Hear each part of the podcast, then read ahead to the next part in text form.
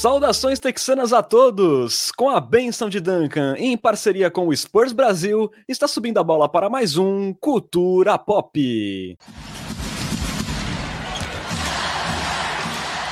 Sejam bem-vindos ao episódio 42 do seu podcast em português sobre o San Antonio Spurs. Hoje debatendo aí os últimos contratos assinados e a atual situação do elenco do Alvinegro. Além disso, vamos também destrinchar aí a recém-anunciada tabela do Spurs na próxima temporada, que terá ali um início bem cabeludo para a franquia texana. Meu nome é Renan Bellini, falando diretamente de Santo e São Paulo. Estão comigo nessa formando um Big Tree paulista texano, meus amigos Bruno Pongas e Lucas Pastore. Buenas noites, Bruno. Pouco menos de dois meses para o primeiro impacto. É, boa noite, querido Renan Bellini, estimado Lucas Pastore, nação popista. Faltam dois meses, né, para o nosso, pro nosso calvário começar. Ele já começou, na verdade, né, na off-season, com Brain Forbes e muito mais. Mas vamos ver no que, que dá, né? Na pior das hipóteses, a gente sai com uma escolha boa de, de draft. Boa noite a todos. Boa noite, Lucas Pastore. Preparado aí para a partir de outubro a gente citar bastante a bruxa do pica-pau? Olá, Renan. Olá, Bruno. Olá para a nossa espivetada nação popista. É um prazer tocá-los novamente. E eu não entendi muito bem a referência da bruxa do pica-pau, mas, mas eu acho que eu não tô pronto, não, então, né? É o famoso e lá vamos nós, né? Tipo... Ah, entendi. Inclusive, gostei. Hoje, né? Estamos gravando esse episódio aqui na quarta-feira, dia em que o San Antonio Spurs anunciou oficialmente a contratação de Brin Forbes. Gostei muito aqui do, do comentário do Doug VDR77, né? Boa noite, galera de cowboy. Boa noite, galera de peão. Quem gosta de rodeio não gosta do Forbão.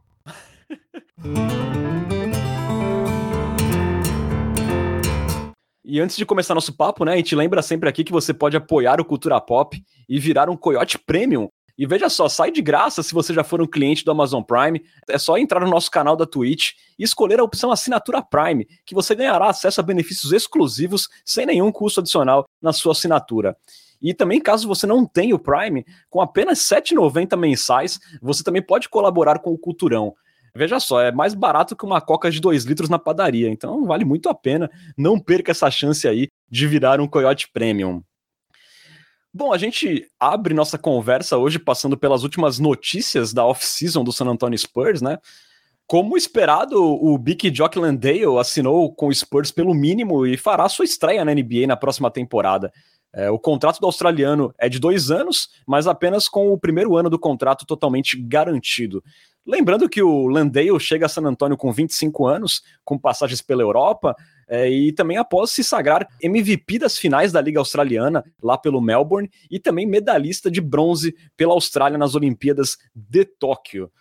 Na próxima temporada, ele vai disputar a posição com o Drew Eubanks, que estava ali ameaçado de ser cortado, mas teve o seu contrato de 1,7 milhões garantido e vai retornar para o seu quarto ano com o Spurs. Então, Drew Eubanks segue em San Antonio. É, Lucas, é, o contrato bom, né, para uma aposta como o Jock Landale, mas você acha que ele terá tempo para mostrar algum serviço, é, tendo a concorrência também do Drew Eubanks? É, você viu também sentido nessa manutenção do Eubanks é, no momento que a gente tem agora o Landale, que em certo momento vai voltar o Zach Collins? Você achou interessante essa permanência do Eubanks? O contrato do Landale é muito bom, né? Talvez tenha sido uma das melhores movimentações do San Antonio Spurs na Free Agents. Apesar de eu não, não saber exatamente muito sobre ele, mas um contrato mínimo para um jogador que chega como uma aposta, né? Acho que é o tipo de jogador que o Spurs deveria estar tá procurando mesmo, né? Um jogador jovem, com ferramentas que podem ajudar o desenvolvimento dos jogadores de maior potencial do time, que atacam algumas carências do elenco, embora acho que não seja exatamente o momento de atacar carências do elenco, mas enfim, por esse preço, Acho que, acho que foi uma ideia muito boa. É, a garantia do contrato do Will Banks não necessariamente significa que ele vai ficar para a temporada, né? Significa que caso o Spurs resolva dispensá-lo, tem que pagar todo o valor previsto no, no contrato dele dessa temporada, mas sem dúvidas é um, é um indicativo de que o Spurs pelo menos pensa em ficar com ele, é, senão já o teria dispensado por um valor menor. É, eu acho que acho que sim, acho que a, a concorrência para o Landale vai ser pesada. É, nesse momento é muito difícil imaginar como vai ser a rotação do Spurs, né? Porque tem jogadores, por exemplo, como o Tadeusz Young, que pode jogar nas posições 4 e 5. Você falou do Zach Collins, né? Que é um cara que acho que muita gente projeta como pivô, mas que nos minutos que ele conseguiu jogar em Portland, muitas vezes foi na posição 4, mas, é, mas sem dúvidas é um cara que pode jogar lá na 5. Aí tem o Landale, tem o Samanit, que de repente pode ser um, um small ball 5. É, enfim, é muito difícil prever como vai ser a rotação do, do Spurs nessa temporada. Mas, dado o, o conservadorismo do Greg Popovich com novatos e o fato de que o, o Landale é um cara que não está acostumado com o jogo da NBA mesmo, né? Não passou por Summer League, não passou por, por D-League, né? Um cara que vem de, de, outro continente. E pelo fato também de que o atleticismo não é exatamente um. Não parece ser exatamente um ponto forte dele, pelo menos de acordo com os scouting reports que eu li. Eu acho que ele é um, é um azarão nessa corrida. Eu acho que realmente ele vai começar a temporada como um DNP. A não ser que o Spurs faça muitas movimentações e troque o Young ou, ou algo do tipo, e sei lá, e acabe dispensando o Will Banks, surpreendendo a todos nós, mas acho que no, no começo ele vai ser reserva. Boa. É, Bruno, você viu sentido nessa manutenção do Drew Eubanks, é, levando em conta também que o Zach Collins uma hora volta. E para você, qual que deve ser a história do Landale também nessa temporada de estreia dele na NBA? É, eu vou muito nisso que o Pesca falou, né? Eu acho que o, o Will Banks, ele tá aí, ele tem um, um, contrato garantido, e mas não é garantia que ele vai ficar, né? A gente pode dispensar ele e assumir aí as, os honorários financeiros. É, dito isso, eu acho que o Will Banks ele pode ser um décimo, uma boa décima quarta, décima quinta opção, né? Então a gente tem o Collins, né? Que é um, um jogador que se machuca muito, dificilmente vai jogar desde o começo, então ter um cara como o Banks, que ele tá pronto a qualquer momento para entrar e dar uma trombada em algum jogador, pode ser útil. E a gente não sabe como que o Landale ele vai se desenvolver é, nesse nível de NBA, né? Um cara muito, que foi muito sólido na, na, Liga Australiana, fez uma Olimpíada muito boa, né? Dá mostras de que tecnicamente. Dá mostras não, né? Com certeza, tecnicamente, ele é melhor que o Banks. Tem que ver como ele consegue é, transicionar esse jogo para NBA, né? Dizem que defensivamente talvez ele não seja o forte. É, e o Banks ele é um cara que na defesa na última temporada ele até conseguiu mostrar alguns flashes interessantes.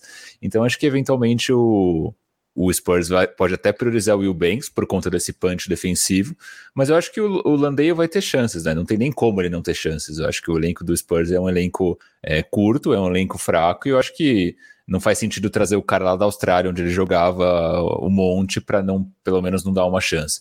Mas acho que o Spurs também vai acabar abusando bastante de, uma, de algumas rotações um pouco mais baixas durante a temporada, né? Um pouco do que o Pesca falava sobre eventualmente usar o, o, o mais o Tadeusz Young, eventualmente até na posição 5, o próprio Lucas Samanit. Então, acho que, que com isso a gente tende a jogar um pouco mais baixo, né? Mas vai depender muito dos adversários que a gente for enfrentar.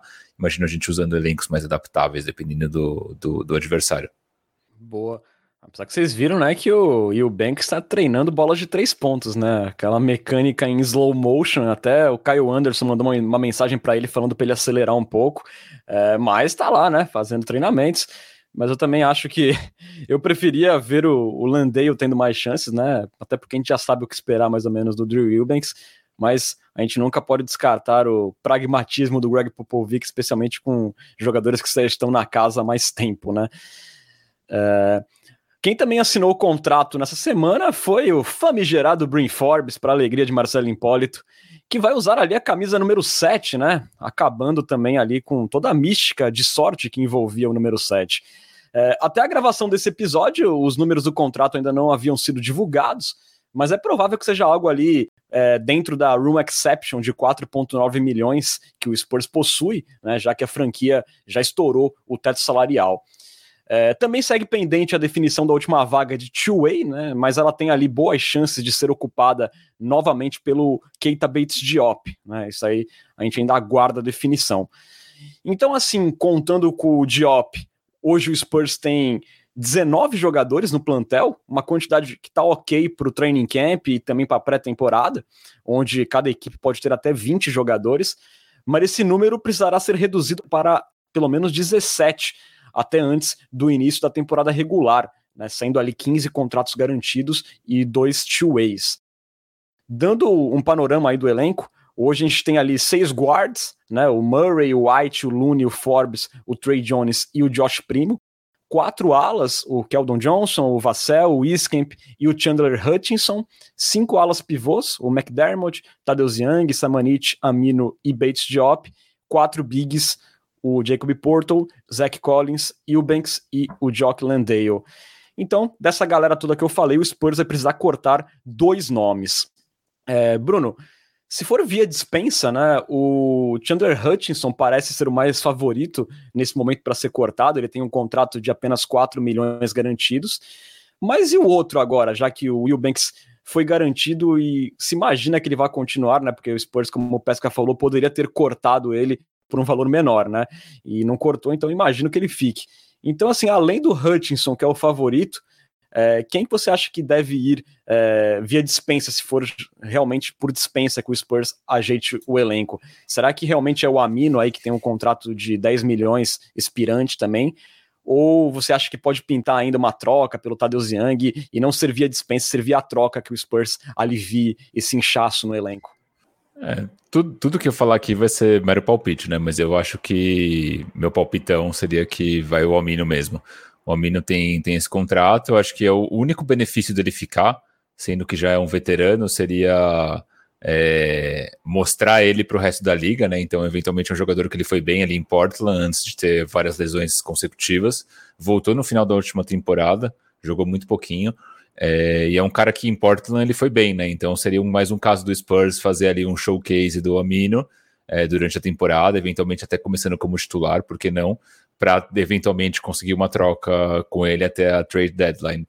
Mas eu acho improvável, né? Pelo histórico de lesões do Amino, um cara que ficou aí quase duas temporadas inteiras fora por lesão, tipo, será que ele vai conseguir de fato é, se manter saudável e ser aí um jogador útil a ponto de ser trocado? Não dá para saber. Então eu palpitaria que vai ser o Amino, mas eu acho que o próprio Bates Diop ainda pode estar na berlinda e o Will Banks também, né? Tendo em vista a consideração que a gente fez antes, que mesmo que o contrato seja garantido, o Spurs pode dispensar ele. Então acho que esses, esses três jogadores aí são os que estão mais na, na corda bamba, dá para assim dizer. É, eu acho a ideia, de repente, de tentar exibir, colocar o Amino na vitrine seria interessante, mas acho que também é mais fácil um jogador assim, né, de função aparecer num time que tá ajeitado do que num time que nem o San Antonio Spurs, que pouquíssima gente deve assistir o San Antonio Spurs na próxima temporada, não será a gente, que somos torcedores, então também acho que é difícil a gente fazer ali uma boa propaganda do Amino, eu acho que vai acabar sendo o Amino. E tem, e tem essa questão do, do Young também, né? Até mais cedo, não lembro se foi no grupo que a gente viu dos assinantes do Cultura Pop, se foi no Twitter, mas lançaram ali uma curiosidade que até agora nenhum dos três, né? Nem Amino, nem Young, nem não lembro qualquer outro jogador, nem o Hutchinson, eles foram ali mostrados com a camisa do Spurs, se não me engano, né? Como foi o Forbes, McDermott, todos esses. Então, pode ser que o Spurs ainda esteja buscando alguns cenários de troca com esses caras, né? É bem possível, realmente. Uh, e para você, Lucas, você vê um buyout aí, uma dispensa do Amino, ou você acha que o caminho deve ser o Spurs buscar ativamente uma troca pelo Tadeu Young, que ainda tem aí um valor de mercado interessante? Eu estaria buscando uma troca, é, até mesmo pelo Amino, vai saber, né? Vai que alguém dá uma second de, de 2023 top 55 protegida, já é melhor do que, embora não sobrou muita gente com espaço salarial para fazê-lo, né? É, mas eu acho que seria interessante para o Spurs, se for dispensar o Amino, tentar fazer por meio de buyout, não de dispensa mesmo, porque com o contrato do Forbes, o Spurs vai ficar acima do teto salarial.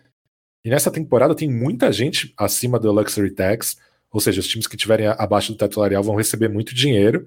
E acho que para um time em reconstrução é interessante ter, é, fazer uma reserva para, enfim, investir, investir, futuramente quando o time estiver melhor. É, mas acho que no fim das contas o Hutchinson e o Amino são favoritos mesmo. Esse lance de que esses, ele, esses caras é, ainda não apareceram com a camisa do Spurs faz sentido, né? Talvez o Spurs esteja pensando em dispensá-los ou trocá-los, mas eles também têm outras coisas em comum, né? Então, por exemplo, é, eles foram trocados, né? Então talvez eles não estivessem tão prontos ainda para se mudar do que os agentes livres. Mas aí você me fala, pô, mas um cara veio lá da Austrália e já tá lá. Mas também tem o fato de que os free agents eles precisam assinar contratos em uma determinada ordem para que tudo funcione, né? Por causa da sign and trade do DeRozan e tal. E os caras que vieram via troca já estão com contratos assinados, então não há tanta urgência. Então, pode ser que seja só, pode ser que a coincidência seja por causa de outros fatores e não porque é, eles serão dispensados. Se eu fosse dispensar dois jogadores, eu dispensaria Hutchinson e o Banks. Se eu tivesse que apostar, eu apostaria em Hutchinson e Amino. Pô, eu apostaria em dispensa também, que nem o Peskin, Hutchinson e Amino, Mas eu torço para que o Spurs esteja se movimentando aí por alguma troca pelo Tadeusz Young, não só pelo valor que ele pode ter ainda em alguns contenders, como não faz sentido ele nesse momento, né? Porque se a gente for parar para pensar, é, ele é um cara assim que tem ali, né, uma certa agilidade e tal, mas ele não conseguiu espaçar bem a quadra em Chicago, ele chutou bem mal dos três pontos. Então, o Young acaba sendo nesse elenco mais um big, se a gente for pensar, né? Mais um cara que para jogar na posição 5, e a gente viu como o Spurs está lotado nessa posição de jogadores, então não faz sentido. Acho que o melhor cenário mesmo era o Spurs conseguir alguma coisa pelo Tadeusz Young e aliviar essa folha.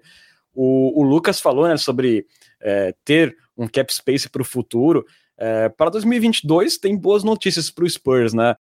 O Bob Marks soltou uma notícia aí nessa. soltou uma, uma matéria né, nessa, nessa última semana, falando que o Spurs será um dos três times é, que terá mais de 30 milhões de cap space na próxima temporada, né? Então, Claro que não temos grandes é, free agents disponíveis, né? Os principais são o Bradley Beal, o, Marco, o Michael Porter Jr. e o Zach Lavine na próxima temporada, mas é bem capaz que o Spurs tenha ali mais de 35 milhões para investir ou para manter ali aberto é, na sua folha salarial. Não é só a questão de ter espaço salarial para contratações, mas os times que terminam uma temporada abaixo do teto salarial, eles ganham ao fim da temporada. Eles dividem ao fim da temporada o dinheiro das multas dos times que ficam acima do, do salary tax. Então o Spurs pode ganhar um dinheiro, por exemplo, para investir em escolhas de draft, é, para completar trocas, ou para fazer ali mesmo uma. Enfim, para juntar dinheiro para quando tiver um time mais competitivo já ter uma reserva ali para pagar as multas, enfim, esse tipo de coisa. A famigerada, famigerada cash considerations. Exatamente. É, tem esse ponto também positivo aí do Spurs acabar abaixo do teto salarial. É, falando agora, senhores, um pouco dos rascunhos sobre a rotação, e eu falo rascunhos porque realmente a gente não sabe muito ainda o que vai acontecer até o início da temporada, é, mas a gente pode aqui tentar imaginar fazer esse exercício, né? É, Bruno, para você, qual rotação você projeta nesse momento? Será que a gente vai ter o Keldon Johnson eh, jogando na 3? E aí, quem vai entrar na 4 no time titular? É, como é que seria o possível encaixe do Lune na segunda unidade? Será que a gente vai ver o Samanik? Qual será o seu rascunho aí para essa próxima temporada? Boa. Eu separei o, o, meu rascunho de time em três tiers, né? Na verdade, em cinco tiers, que seriam os titulares, os reservas que com certeza vão ter uma minutagem relevante na, roda, na rotação, os reservas que devem aparecer eventualmente, mas com uma minutagem muito reduzida, os two-ways, os caras que eventualmente vão estar na, na G-League pela maior parte do tempo e os que vão ser dispensados. Eu considerei a Mino e Hutchinson como os, os dispensados. É, meus titulares, eu diria, né, meu palpite seriam DeJounte Murray, Derek White, Keldon Johnson, Doug McDermott, pero, mas pero, eu tô, tô, tô viajando. É, poderia ser o Tadeusz Young nessa posição é, e o Jacob Purdo né? Então, para mim, esse seria o elenco titular. Depois eu vejo aí quatro reservas que devem ter uma minutagem relevante, pelo menos aí ao longo da temporada, que é o Looney Walker, Devin Vassell na 3, eu imagino, o Looney Walker na 2, o Tadeusz Young, se ele não for titular no lugar do McDermott, ou, e o Zach Collins, mas o Zach Collins a gente não sabe quando volta, né? Então esse espaço aí sobraria ou para o Jock Landay ou para o Drew Wilbanks, ou para algum outro jogador, se a gente for aí para um, um small five, né? Isso também é uma consideração.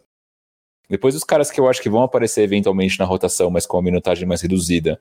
Eu acho que a maior dúvida que a gente tem aqui vai ser o armador reserva, né? Eu acho que o Trey Jones vai ter algumas chances nesse time para provar de fato que ele consegue ter aí uma ser sustentável nessa posição, né? Acho que é a posição para mim que está mais em aberto ainda. Tem o Brin Forbes, que eu acho que vai jogar, mas eu não vejo ele jogando 20 minutos por noite. Pelo menos eu não só não gostaria, mas eu acho que realmente ele não vai jogar 20, 25 minutos por noite. Tem o Lucas Samanit, que é eterna incógnita, né? Que a gente não sabe o que, o que, se passa com esse garoto. E tem o Jock Landale, que eu considerei aí como uma, um jogador de menos minutagem, mas acho que pode aparecer com um pouco mais de relevância com o Zach Collins machucado. Depois tem o Josh Primo e o Drew Wilbanks, né? O Primo acho que vai passar a maior parte do tempo na G-League e eu vejo o Wilbanks mais como um filler, né? Aquele cara que vai aparecer se alguém machucar, ou se porventura o Landale de fato não se adaptar.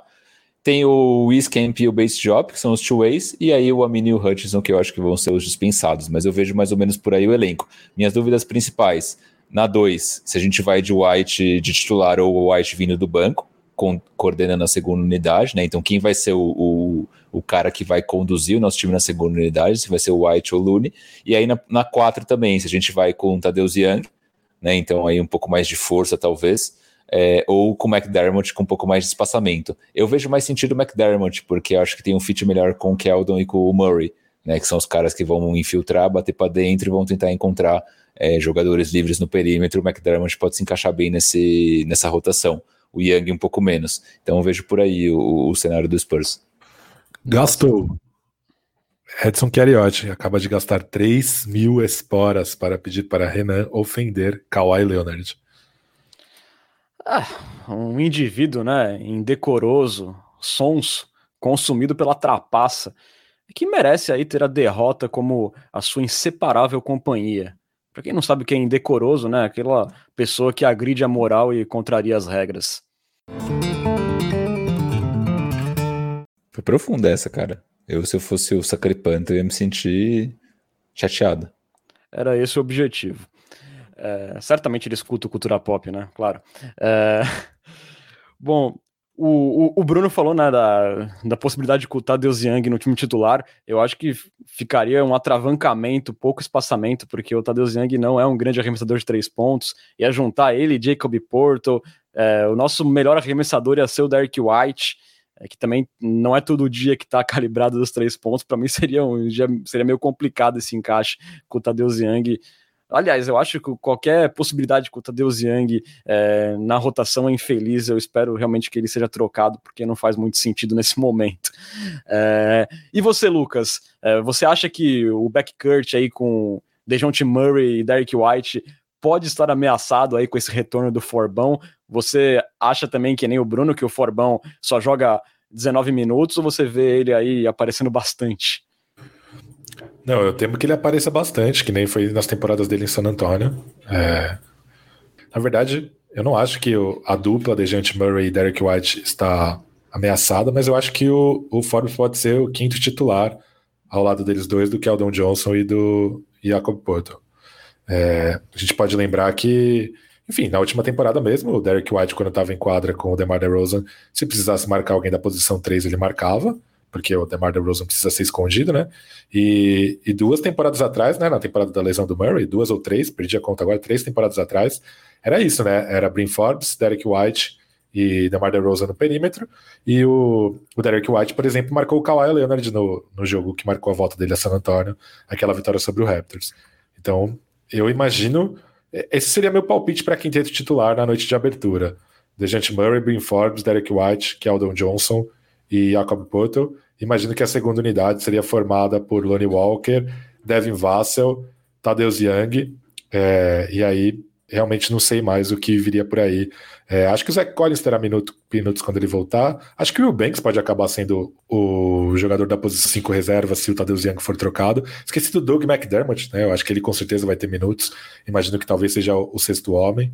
Então, esse é meu rascunho, imaginando o que o Popovich faria, né? Se eu fosse, o meu rascunho seria com o Devin Vassell como o quinto titular e com o Samanit, o Lonnie Walker e o Trey Jones ganhando minutos saindo do banco ao lado do McDermott e do Tadeusz Young, mas eu duvido que o Brin Forbes não terá minutos nessa temporada.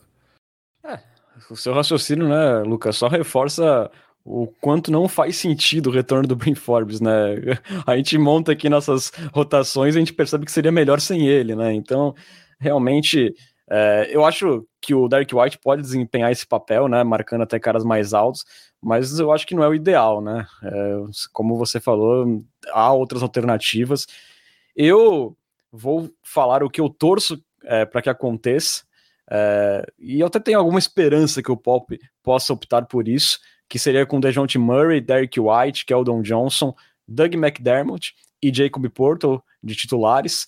É, vindo na segunda unidade, Looney Walker como principal condutor de bola, né, como condutor de bola primário na 1, Brin Forbes, Devin Vassell, eu acho que o Lucas Samanik pode aparecer na 4, e o Tadeusz Young ou o Drew Wilbanks ou o Jock Landale na 5, né? Aí é uma grande dúvida. Eu acho que ao invés do Samanit, a gente pode de repente ver o Trey Jones no lugar do Samanit puxando o Devin Vassell para 4, de repente numa formação mais baixa para abrir um spot extra no perímetro. Mas eu gostaria de ver o Looney Walker com esse protagonismo, é, comandando pick and roll, é, atacando a cesta, achando ali, fazendo muitos driving kicks e distribuindo bola lá fora para o Brin Forbes e para o Devin Vassell chutarem de três pontos. Eu acho que é, pode ser uma, uma coisa interessante para o Spurs. Eu acho que precisa ser dada essa chance ao Looney de tentar explorar esse potencial dele como condutor de bola, com mais protagonismo. É, eu acho também que uma coisa que pode acontecer, né, é começar com no titular com o DeJounte Murray e Derek White, mas um deles acabar indo para a segunda unidade, jogando muitos minutos com a segunda unidade. Só que eu acho que isso pode ser um pouco ruim é, na questão do desenvolvimento do Looney, ou na tentativa com, do Looney como condutor primário, porque eu acho que tanto Murray quanto White, jogando muitos minutos na segunda unidade, eles acabam sendo um imã e a bola vai acabar indo para eles. Eu acho que o Looney não vai ter tanto protagonismo. Então, essa seria o, o, meu, meu cenário favorito, seria manter esse backcourt aí com o DeJounte Murray e Derek White, continuar ali com uma química que surgiu ali naquele bom momento do Spurs na última temporada, antes do White se machucar, também antes da Covid, repetir também o que deu certo na bolha, insistir nesse backcourt e ter o Looney Walker como protagonista na segunda unidade, tipo chegar assim pro Looney Walker, ó, oh, Looney, vê uns vídeos do Jordan Clarkson, tenta fazer mais ou menos isso. É o primeiro passo para você tentar virar alguma coisa além de um peladeiro na NBA, né? Mas o Jordan Clarkson, ele é meio que um peladeiro na NBA, né? Ele, só que ele é um peladeiro num time arrumado. Não, mas, é, mas, mas, mas, mas, é um peladeiro, um peladeiro de elite, digamos assim, né? O é, cara virou lá os, é um peladeiro de elite, sexto homem gostei, do ano. Gostei Não, do conceito. Eu quis dizer que é o primeiro passo para o Lune conseguir virar alguma coisa a mais, né? Porque é, é, ele tentar ter algum protagonismo na segunda unidade. Então, eu gostaria de ver isso daí. E claro, quando o Zach Collins voltar, para mim ele seria o 5 da segunda unidade automaticamente. Eu não acho que não gostaria muito do, do Collins jogando na 4. Eu acho que ele tem que jogar na 5 mesmo. E aí seria também um bom espaçador de quadra.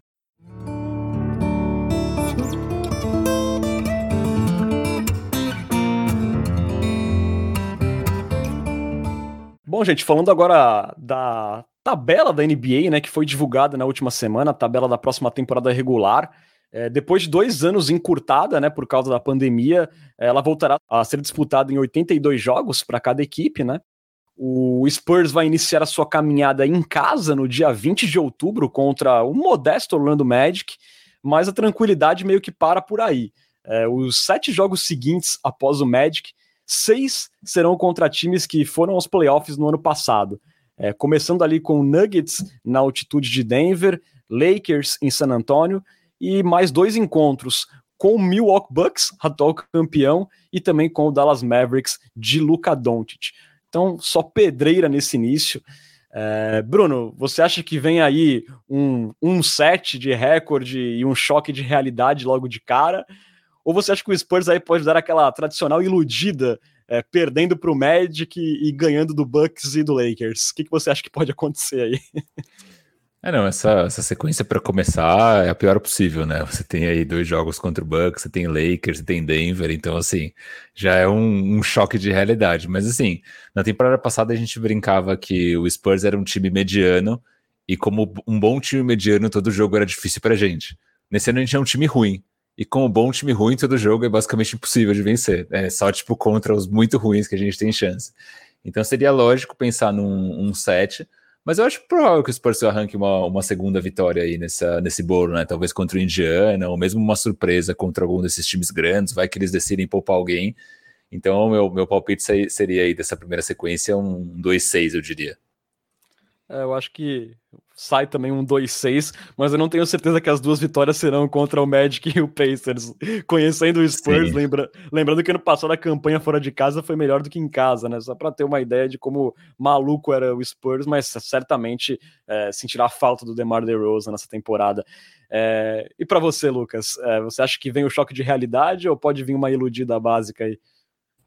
Na verdade, eu não acho que vai vir um choque de realidade, porque eu não espero muita coisa, não. Então, eu acho que não vai ser um choque, vai ser só a realidade nua e crua mesmo. Eu espero só uma vitória mesmo, pode até ser que não seja contra o Magic, mas acho que mais do que isso, eu estou, estou no momento reieta com a nossa franquia de San Antonio e tal. Que, e será que esses jogos contra o Milwaukee vão ser os jogos do anel do Forbes? Vocês pretendem ficar emocionados com o anel do Forbes? Não. É, eu gostaria que o Milwaukee Bucks ficasse tão emocionado que levasse ele de volta né, na viagem. É, bom, a, apesar desse início pesado aí do Spurs, né, a parte mais dura do calendário serão os meses de dezembro e janeiro. No início de dezembro, o Spurs tem ali uma sequência com o Warriors, Suns, Knicks e mais duas vezes o Denver Nuggets. E depois, ali no intervalo de 24 dias, serão 14 jogos, sendo 11 fora de casa, incluindo 5 back-to-backs dos 14 que o Spurs terá nessa próxima temporada. E aí, nesse bolo dessa sequência insana, teremos ali dois duelos com o Utah Jazz, teremos aí um reencontro com o Rudy Gay, e jogos também com Lakers e Clippers lá em Los Angeles. É, aliás, a gente pode aqui dizer seguramente que nessa temporada o Spurs terá duas road trips, né? Além daquela tradicional de fevereiro, entre o dia 31 de dezembro e 10 de janeiro, o Spurs vai fazer sete jogos fora de casa, começando ali em Memphis e depois indo para a Costa Leste, onde vai encarar o Pistons, o Raptors, o Sixers, o Nets e o Knicks. É... Bruno, então assim, levando em conta, né, que no ano passado o Spurs teve um recorde na estrada até melhor do que em casa, né, como eu falei anteriormente, o Spurs venceu 19 e perdeu 17, foi um recorde positivo fora de casa. É, você acha que essa sequência aqui, com essa road trip adicional, já logo na primeira quinzena de janeiro, pode ali acabar com qualquer ilusão que a gente tenha de play-in? Será que, dependendo do tombo ali, já pode ser definitivo? É, eu não tenho muito uma ilusão de play-in, para ser sincero. Para mim, o Spurs é um dos piores times da, da liga. Né? Eu acho que, até fazendo uma análise dessa primeira metade da tabela, eu acho que tem poucos jogos que você dá para cravar que o Spurs ele vai pode vencer como favorito, né? E essa sequência na, na estrada ela tá bem complicada, né? Eu acho que prime os primeiros 41 jogos eles estão bem complicados. Então eu não consigo imaginar o Spurs saindo dessa primeira metade com mais do que 14 vitórias, né? Eu acho que se o Spurs chegar ali a uma marca de 14, 27 já estaria de bom tamanho. Então, não, não, não consigo imaginar. Não, não tem essa expectativa de play-in, né? Não sei se vocês têm, mas eu acho que é algo que está bastante distante da nossa, dos nossos planos para essa temporada. E para você, Lucas, você acha que essa sequência aí coloca uma pedra em qualquer esperança que pode pintar, ou você acha que também é muito cedo ali, já na primeira é, quinzena de janeiro, decretar qual é o destino do Spurs na temporada? Não, eu infelizmente acho que ele pode estar decretado, sim.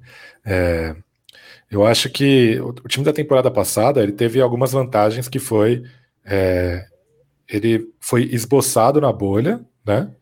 E ele começou muito bem, ele teve um encaixe muito rápido, é, mas o Spurs perdeu a peça central daquele ataque, né, o DeMar DeRozan, que era um jogador que tinha um fardo ofensivo muito grande, então ele vai ter que meio que reconstruir seu ataque do zero, e pode ser que não, não dê certo, tão certo tão de cara quanto deu na temporada passada.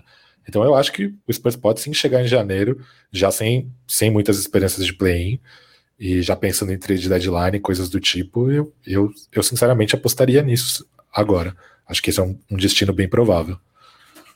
É, eu, diferente do Bruno e do Lucas, eu não acho tão improvável assim que o Spurs possa brigar pelo play-in, justamente pelos concorrentes, é, que também não me inspiram muita confiança ali, Kings, nem o próprio Pelicans, é, Rockets, Thunder, Timberwolves, mas realmente esse início de tabela é bem assustador, assim, né? Se a gente olha, são adversários bem complicados, é, a gente vai ter que ver nesse início aí como é que vai ser é, o nível de competição do Spurs agora sem o DeRozan para a gente poder é, pensar algo assim mais otimista, né? Realmente esse início não é não é muito bacana.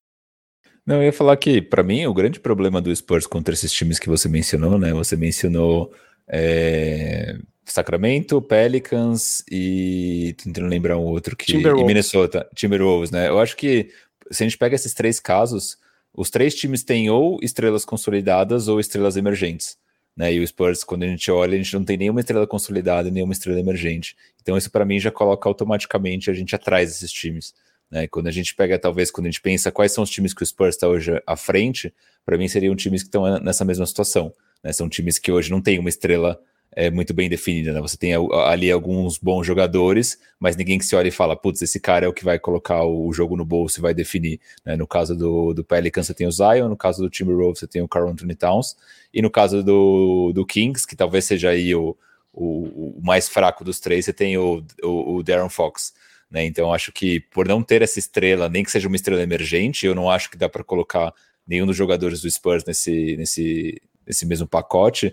Eu acho que a gente está consideravelmente atrás.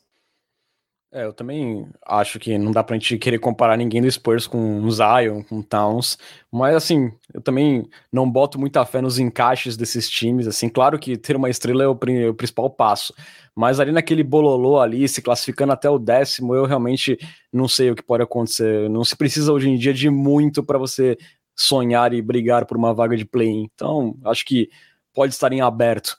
É, falando também da, da Road Road Trip, né, a tradicional, que será em fevereiro, ali serão oito partidas como visitante, ali contra Cleveland Cavaliers, Atlanta Hawks, New Orleans Pelicans, Chicago Bulls, Thunder, Wizards, Heat e Grizzlies, né? Então, outra sequência ali, essa já em fevereiro. É, parece um pouco mais acessível, né, Lucas? Mas acho que, como o Bruno falou no início do, da análise dele, com o Spurs nessa situação, acho que não tem mais jogo acessível, né? É, é, é, é, inclusive uma sequência, acho que mais acessível que a do ano passado, né? Que a do ano passado foi forjada no mármore do inferno, pelo amor de Deus. Mas é isso que você falou, assim, né? Eu, eu realmente não estou muito otimista. Eu tô na. Meus comentários nesse episódio eles estão na essência daquele meme do Saiyajin Vegeta, né? Perdemos. Boa. Como um grande time ruim, todo jogo vai ser difícil. Perfeito. E, e, falando agora, né, da parte menos intensa do calendário do Spurs, que é a parte final, né? O Spurs terá ali oito dias de descanso durante o All-Star Break, que acontece na segunda quinzena de fevereiro. E lembrando, né, que esse ano o fim de semana das estrelas será em Cleveland. Aí, após essa parada aí, terão 23 jogos restantes no calendário do Spurs, é, apenas 28% das partidas é, na temporada. Ali serão apenas três back-to-backs nesses 23 jogos, e desses 23 jogos serão 14 contra times que não foram aos playoffs no ano passado. É, nos últimos 10 jogos da temporada, o Spurs vai jogar ali contra possíveis concorrentes pelo play-in, num cenário muito otimista ali. É, jogará contra Pelicans, contra Timberwolves, contra também o Kings, todos fora de casa, e também terá três duelos com o Portland Trail Blazers. E o Spurs fecha ali a última semana da temporada com três jogos contra contenders, que a gente também não sabe se poderá estar poupando jogadores ali. Pega Nuggets, Mavericks e Warriors. É, agora sim, Bruno, quantos jogos diante dessa tabela você acha que o Spurs pode ganhar nessa próxima temporada? E também queria saber se você acha que esse, essa reta final aí vai ser apenas um playground para Josh Primo e Joe Iskemp de repente. Cara, eu espero que sim, né? O Primo já vai ter jogado uma temporada inteira em Austin, né? Ou basicamente inteira, e já vai poder é, ganhar uns minutinhos num nível acima. Então, nesse ponto, acho que pode ser divertido. Eu projetando, né, fazendo uma análise da tabela, acho que o Spurs tem potencial de chegar em algo entre, sei lá, 25 e 30 vitórias. Né? Acho que muito difícil que seja mais do que isso. Acho improvável do que seja que seja menos do que isso. Isso, tomando em consideração, né, eu fiz uma análise de temporadas passadas. Se o Spurs fechar aí com 28 vitórias, que eu acho que é um cenário bastante plausível, isso nos colocaria aí no cenário de mais ou menos pick 7 na temporada que vem. Né? Então, isso sem contar, obviamente, depois a questão do sorteio e tudo mais, que pode colocar a gente mais para cima, mas colocaria a gente aí com a sétima pior campanha. Se a gente chegar aí na casa de 32, um pouco mais de 30, 32, 33 vitórias, seria aí um, um cenário mais ou menos de pick 10 então acho que imagino o Spurs nesse range aí de 25 a 30, chutaria aqui umas 28, 29 vitórias. Boa. Lembrando, né, que se acontecer isso, seria o pior aproveitamento do Spurs desde a temporada 97-98, né? Que em 96 a gente teve aquela temporada trágica da lesão do David Robinson, que rendeu a escolha do Tim Duncan. É, a pior até agora nesses anos que vieram foi na temporada 19-20, né, que o Spurs teve 45% de aproveitamento. Foi uma temporada encurtada, mas trazendo ali para 82 jogos, né, para proporção, para ser pior que essa temporada 19-20, o Spurs precisaria ganhar no máximo 35 jogos. Né? E, e você, Lucas, é, quantos jogos você acha que o Spurs deve vencer aí nessa próxima temporada? Eu vi umas projeções estatísticas dizendo que. Duas, duas projeções estatísticas, né? Uma dizia que o Spurs tem a segunda agenda mais difícil da NBA, outro dizia que é a quarta mais difícil. E meu palpite é exatamente o mesmo do Bruno, entre 25 e 30 vitórias. Mais do que isso, eu acho que sei lá, dá para considerar que a temporada foi um sucesso em termos de, pelo menos em termos de resultados, né? Boa, eu vou ser aqui o, o otimista da galera, eu chutaria 35 vitórias para o Spurs na próxima temporada. 35 vitórias é otimista. Olha a que ponto chegamos. É, senhores, são tempos de vacas magras. o que seria péssimo pra gente, né? O 35 vitórias possivelmente colocaria a gente de novo no range de uma pick 12, 13 mais ou menos, né? Então acho que não, não seria um grande negócio. Pois é, tem, Mas... tem que se pensar, tem que se pensar nisso ali mais ou menos após o All-Star Break, no que, que é melhor pro Spurs àquela Sim. altura, mas acho que pode acontecer, né? Eu não duvido é, do desejo do Pop vencer a qualquer custo, mesmo ignorando esse fato de pegar uma pique pior. É, pode ser. Tem um ponto que você acabou não considerando também ali nos últimos 20 jogos, 23 jogos da temporada, que é o Spurs pega o Golden State, se não me engano, duas vezes, né? Só que o Golden State não tinha ido aos playoffs na temporada passada, só que deve ser um time completamente diferente nesse, nesse próximo ano. Não que mude muita coisa, né? São dois jogos só, a gente não sabe se os jogadores vão ser poupados, mas é um outro grau de dificuldade também, né? É, com certeza. Eu falei, né, 14 jogos na reta final contra times que não foram aos playoffs. Se você descontar ali o Golden State, daria 12, né? Que seriam, em tese, jogos mais acessíveis, mas como a gente já frisou, nessa temporada não tem muito essa história de jogo acessível, né? É acessível pro adversário jogar com o Spurs nesse momento. Dando aqui uns últimos destaques, né, para fechar essa parte de agenda, é, temos alguns jogos aí com teor emocional para a gente circular. É, dia 21 de janeiro, uma sexta-feira, tem o retorno do Perry Mills ao AT&T Center durante ali, a visita do Brooklyn Nets. E aqui também, especialmente para nossa Coyote Premium, a Kicks, lá de Portugal, é, dia 28 de fevereiro é a vez do DeMar DeRozan voltar para San Antônio, dessa vez lá na visita do Chicago Bulls. E como de costume, o Spurs também terá pouquíssimos jogos televisionados nessa temporada, né? Apenas um na ESPN contra o Grizzlies no dia 26 de janeiro e quatro na NBA TV, que são aqueles jogos que têm boas chances de passar no Sport TV, mas basicamente isso. E para fechar mesmo agora, é, recapitulando só algumas datas chaves que a gente terá pela frente aí. Dia 28 de setembro começa o training camp, dia 20 de outubro é a estreia com o Orlando Magic, aí 18 de fevereiro tem All-Star Weekend, 10 de abril de 2022 é o último jogo da temporada regular com o Mavericks, e aí se o Spurs se classificar para o play-in, é, o play-in ocorreria ali entre 12 e 15 de abril e os playoffs começando dia 16 de abril.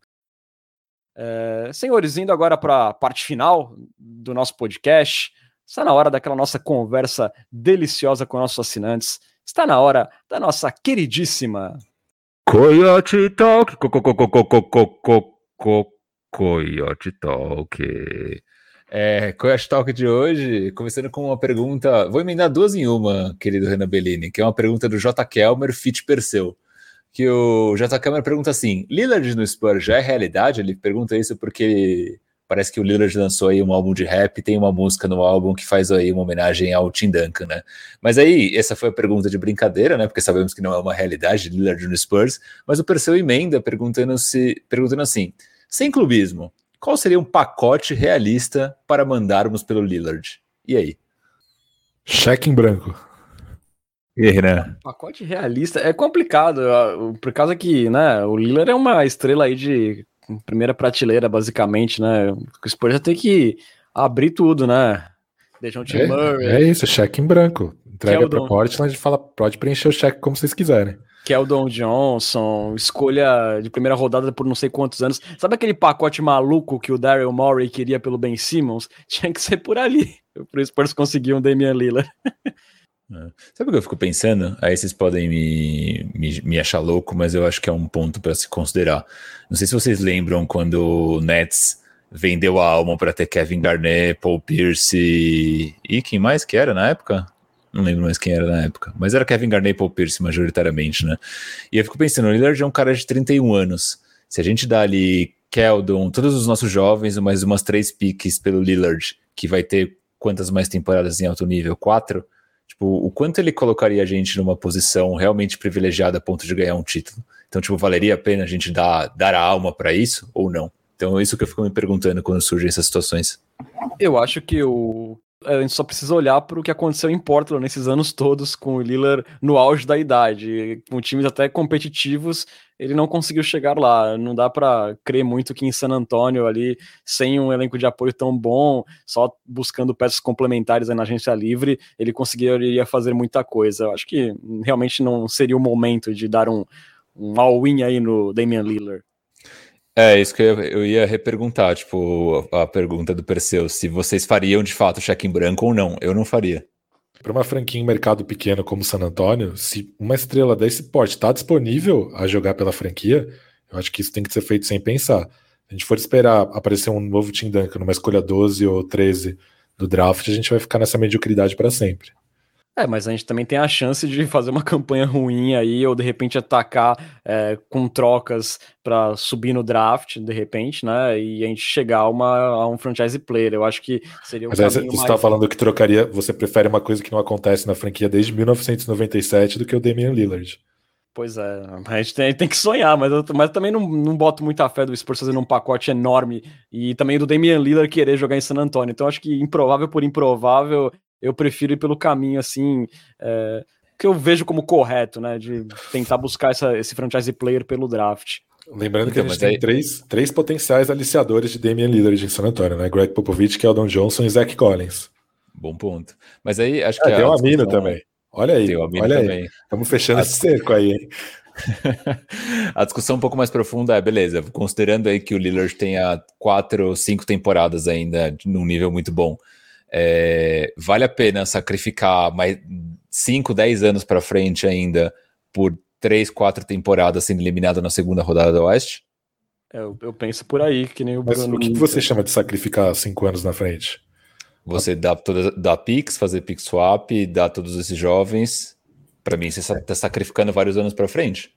É que eu acho que, o, é que eu acho que o Spurs é, o Spurs acha bom valor com consistência em escolha 29, em escolha de segunda rodada, em jogadores não draftados.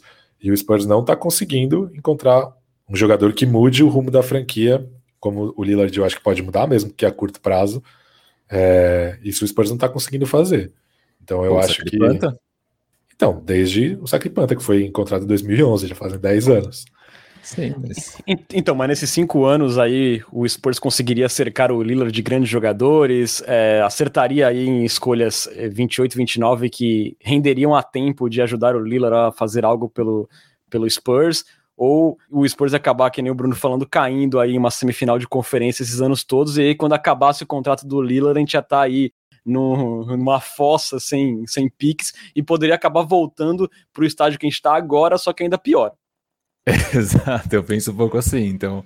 Mas assim, é mais uma provocação. Mas, mas eu, acho, é eu, acho que tá, eu acho que tá num estágio pior do que a gente está hoje. Ao fim da suposta era Lillard, é melhor do que estar no estágio que a gente está hoje.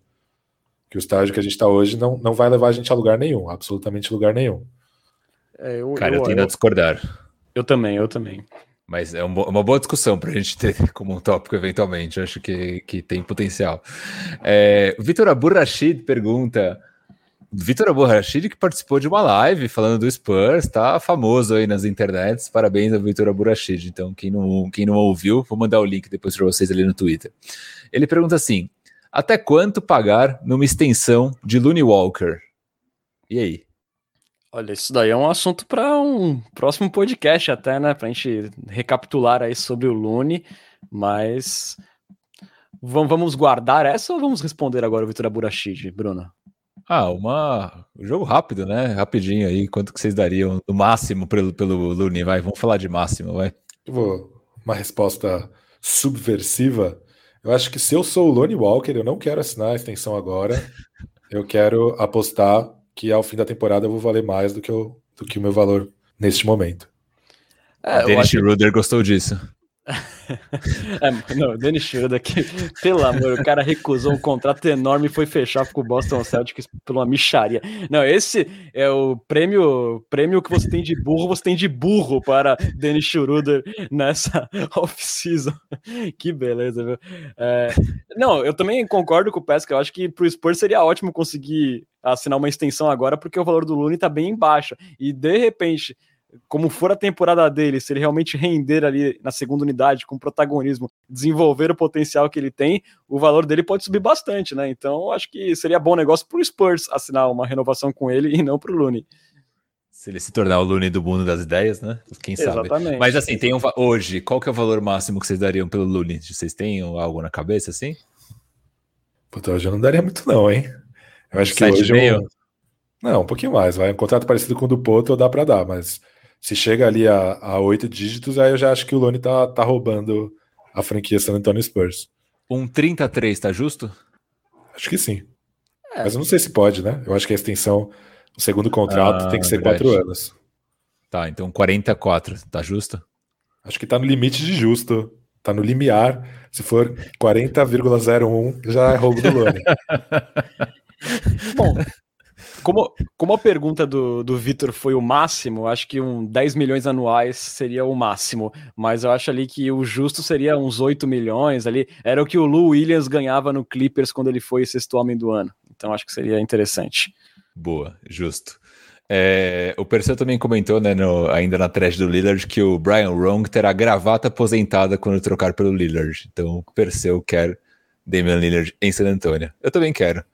Mas, enfim, tem que ver o preço. É, aí teve ele que voltou, o Fábio Monterrosso. Fazia tempo que ele não perguntava, Fábio Monterrosso. Ele pergunta assim: essa pergunta é uma pergunta boa. Quem é hoje o, entre aspas, ele colocou, e acho que isso foi propositalmente, franchise player do Spurs? Ou seja, essa parte é muito boa. Quem tem a melhor vaga no AT&T, quem senta na melhor mesa na hora do jantar, quem escolhe o lugar no avião, estilo Romário no futebol. E aí? Eu acho que conceitualmente é o Lonnie Walker, mas se eu fosse o técnico do Spurs, dentro de quadra, eu trataria o Keldon Johnson como essa figura. Ah, Pô, cara, eu diria que é, uma, é meio dividido ali. Eu acho que poder, é, o Dejounte Murray, pelo papel que ele já tem e que teve na última temporada, mas junto com o Keldinho, não só pelo carisma, quanto pelo potencial. Né? Vou, vou muretar ali entre Dejounte Murray e Keldinho. Eu acho que quem tem a melhor vaga é o Dejounte e quem mereceria ter a melhor vaga é o Keldon. Boa, bom ponto. Justo. Saímos bem dessa. E essa última pergunta agora daqui da, da, dos assinantes do Cultura Pop lá no grupo de assinantes foi do Matheus Gonzaga, a.k.a. Lamps and Trees, a.k.a. o maior fã vivo Jacob Purdle na galáxia. Ele faz uma pergunta especial para Lucas Pastore. Aproveitando, abre aspas, aproveitando que é off-season e a pergunta da semana passada, que na semana passada, para quem não escutou o podcast, Matheus Gonzaga fez uma pergunta sobre Pokémon para Lucas Pastore envolvendo o San Antonio Spurs. Então ele faz uma continuação da brincadeira que Pokémon seria cada jogador do quinteto titular do time, do quinteto titular que a gente imagina hoje. E aí ele projeta o quinteto titular como DeJounte Murray, Derek White, Keldon Johnson, Doug McDermott, Jacob Purdle e fazendo uma missão, uma missão não, uma menção honrosa a Brin Forbes. Vai lá, Pesca, o momento é seu. Estudei, estudei. Então, DeJounte Murray seria o Corviknight, é, ele é do tipo voador e metálico, isso torna ele muito bom defensivamente, porque ele é imune a veneno, ele é imune a terrestres. É, e ele também tem lá os seus, seus momentos ofensivamente. Então acho que é uma boa escolha. Derek White seria o Arcanine, que é, ele é, ele é um, um fan favorite, ele é querido, ele é forte, mas ele também nunca vai ser o mais forte da sua parte. Então ele é aquele glue guy. É, o Keldinho é o Fibas, que se tudo der certo, ele vira o Milotic, que é muito bom, mas não é tão simples assim dar tudo certo, precisa de uma série de condições corretas. O Portal é o Celestila, outro metálico voador, assim como o Dejante Murray, mas é um dos melhores defensivos do jogo, mas ele não é tão bom ofensivamente quanto o Corviknight, então fica essa essa queda assim. Inclusive o Celestila é um dos que eu uso nas batalhas online. E aí, o que que eu fiz? O Forbes, ele é o Sneasel, que ele é um tipo é, gelo e sombrio, que são tipos geralmente associados ao ataque especial, ou seja, que seria o ataque a longa distância. Então, ali, como se diz assim, é associado a bolas de três na NBA, só que ele é muito ruim defensivamente, então ele só pode ser usado ali em momentos pontuais, senão você vai chorar. E aí o, o Doug McDermott é o Evil, que é a evolução do Sneasel, que é a mesma coisa, mas um pouquinho melhor. muito bom. E ele é o falso alto também, possivelmente. Exatamente, ele é o falso alto o tamanho dele não, não, não, não faz diferença nenhuma, porque se encostar nele, ele morre. Eu não querendo me meter na brincadeira, mas assim como espectador, né, eu colocaria o Brainformers como o Metapod, né? O Metapod era até só é, bom defensor, né, no, no conceito ali da, do Pokémon e tal, mas era irritante pra caramba, né? Então eu ficava vendo lá Metapod, né? Ele é o anti-Metapod, né? O Brainformers ele é o anti-Metapod, porque o Metapod ele só defende e não tem nenhum golpe que ataca. Então, o... é, é que eu não, eu não tenho, eu não tenho o conceito Pokémon igual o é Lucas isso. Pastore. Eu, eu, como espectador, eu achava chato o Metapod. Então, vai ser tão chato quanto ver o Brin Forbes ocupando espaço na rotação. Por isso que eu citei. Sim. Ô, Pesca, a minha única crítica a esse quadro é você trazer Pokémons mais antigos pra gente também participar da brincadeira. Eu adorei que você trouxe o Arcanine. Cara, a pergunta foi do Matheus, ele não colocou essa, essa, essa observação, não. Se ele Justo. colocar, inclusive, foi lançado né, o Pokémon Legend Arceus, que tem alguns Pokémons novos. Com isso, nós já passamos de 900 Pokémons. Olha aí que Olha coisa aí. louca. Cultura bom. Cultura Poképop. Poképop. é, comentários do Twitter. Teve o, o Kyle Hitchcock deu uma ideia que eu achei muito legal e eu acho que a gente tem que implementar ela sim ou sim durante a temporada. A gente pode até fazer um quadro sobre isso. Que ele fala assim: Gostaria de saber quem de vocês fará o modo carreira com Spurs no 2K22 pois o nível de dificuldade é o maior possível. E pergunta para o Renan o que ele achou dos, dos ratings dos jogadores que a 2K lançou essa semana. Pô, cara, eu confesso que eu não, que eu não vi, eu não sou gamer, cara. Então, tipo, eu vi. Eu meio, eu, deixa pro Pesca isso daí. Se, o, o, Pesca, o, Pesca fala, o Pesca fala os rates e o Renan opina. Porque, olha... eu, não, eu não lembro de cabeça os rates, mas eu lembro que o, o Jacob Poito é só o sexto melhor jogador do Spurs no, nos ratings. O Dejante Murray é o melhor, o o Tadeusz Young é o segundo melhor. Nossa. E aí completariam o quinteto titular o Derek White, o Keldon Johnson e o Doug McDermott. Então, segundo o 2K, o quinteto titular ideal do Spurs seria Murray, White, Keldon, McDermott e Young. E o lugar do Brin Forbes nessa, nessa história aí? O Brin Forbes é um pouco melhor que o Devin Vassell, então ele é um dos melhores reservas do Spurs. Nossa, Vol quase. Volta NBA Live. O, eu, mas eu acho que é uma ideia legal a gente fazer aí uma sessão 2K é, emulando a temporada junto com o Spurs e trazendo os resultados que a gente obteve virtualmente. E o 2K, os ratings dos jogadores são dinâmicos, né? A gente pode também falar semanalmente quais são os jogadores que mais subiram do Spurs e os que mais desceram, de repente. Vamos é, trabalhar momento, essa ideia aí. Gostei. Momento cultura gamer. Gostei, gostei. Eu não faço muito parte desse mundo, mas eu achei interessante a ideia. Sim, vamos, vamos, vamos trabalhar essa ideia. O Wind, ou a Wind, não sabemos, pergunta se o Ben Simmons seria tão desastre assim. A gente falou bastante sobre isso no último episódio, né? Então, o Wind, volte uma casinha no, no Cultura Pop e escute nossa, nosso debate sobre Ben Simmons. É... O João pergunta assim: o que o Spurs deve fazer de imediato para começar a montagem de um time campeão? Perder bastante e pegar uma escolha alta no draft. Nesse momento é, parece o mais plausível, né?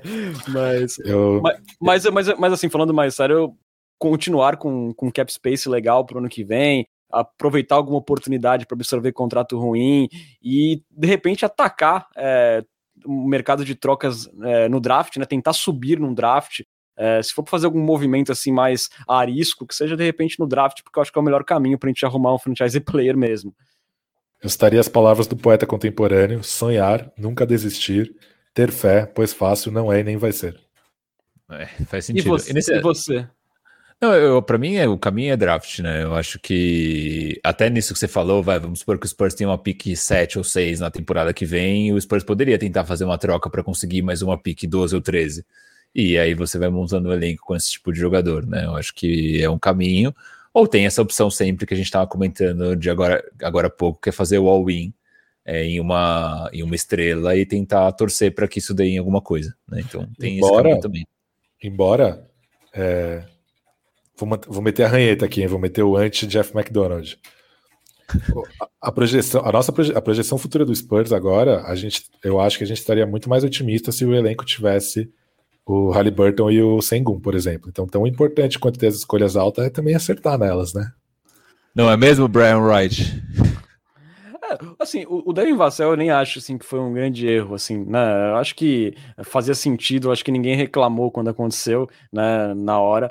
Uh, agora, o Shengun realmente é, era um cara assim que tinha ali qualidades observadas mais concretas do que o Josh Primo, mas o Spurs resolveu deixar passar e apostou no garoto que está há dois anos de estar há dois anos de alguma coisa. Vocês um dia serão enforcados por essa heresia contra Josh Primo. é... O primeiro, a maior viúva do turco aí tá, tá falando o quê? Eu já superei, já superei. O, o Adriano Ustro pergunta qual que é o possível quinteto titular do Spurs da temporada, a gente já falou sobre isso. E para fechar, o Felipe Reis Castilho, que eu desconfio que possa ser um, um fake de Marcelo Hipólito, ele pergunta assim: por que não troca o nosso GM? Faz dois anos que ele só faz merda. e aí? A, a, questão é: quem troca o nosso GM? É, seria o Peter Holt, né? A família Holt ou o Greg Popovich? É, eu sempre faço essa ressalva, assim, que quem, quem toma as decisões no Spurs merece ser criticado, mas eu não tenho certeza que é o Brian Wright que as toma. Segundo episódio Exato. seguido que vemos uma, um tapa com luva de pelica em Greg Popovich. Pois é, no podcast de nome Cultura Pop, mas acontece, né? Aqui é jornalismo verdade, né, cara? Não tem, não tem Jeff McDonald aqui, né? Não aqui, não tem, aqui, aqui, a gente não divulga a tabela ante, antecipadamente. é, bom, galera, você pode seguir o Cultura Pop nas redes sociais enquanto não derrubarem a gente. Estamos no Twitter, no Facebook, no Instagram, no arroba Cultura Pop Pod mesmo endereço da Twitch, onde você pode assistir nossas gravações e também apoiar o Cultura Pop.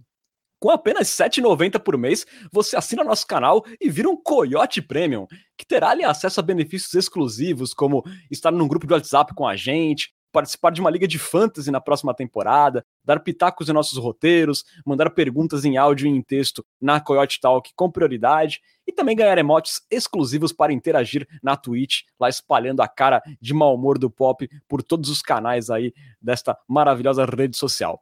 E lembrando sempre, né, que se você tiver o Amazon Prime, a inscrição sai de graça. Basta você associar a sua conta da Twitch no Prime Gaming e se inscrever no nosso canal sem nenhum custo adicional. Em caso de dúvida, é só procurar a gente no inbox que a gente dá uma forcinha para você. E registrando ainda, né, que o Cultura Pop é uma parceria com o site Spurs Brasil, que desde 2008 é a sua fonte de notícias em português da franquia Silver Black. Acesse lá spursbrasil.com. Valeuzão, Bruno, muito obrigado por mais um episódio. Voltamos na semana que vem com os números do maravilhoso contrato de Brain Forbes. Muito obrigado, Renan Bellini. Muito obrigado, Lucas Pastore. Muito obrigado, Nação Popista. Voltamos semana que vem com mais notícias aí é, divertidíssimas sobre o nosso San Antonio Spurs. Então, até semana que vem. Com notícias super relevantes, né? Animadoras aí para essa próxima temporada. Mas a gente, a gente, a, gente, se garante aqui na resenha, né? A gente se garante na resenha. Valeuzão, Lucas Pastore. Muito obrigado por mais um Cultura Pop. Muito obrigado, Renan, pela mediação gatuna. Também gostaria de agradecer ao meu amigo Bruno pelos comentários felinos. E aí é como diria o grupo Pichote. Jubirão Jão. Cara, é isso aí. Cada vez melhor. Bom, galera, vamos ficando por aqui. Você esteve na companhia de Renan Bellini, Bruno Pongas e Lucas Pastore. Voltamos na semana que vem com muito mais análises e resenhas sobre nosso querido Esporzão. Muito obrigado pela audiência e até a próxima.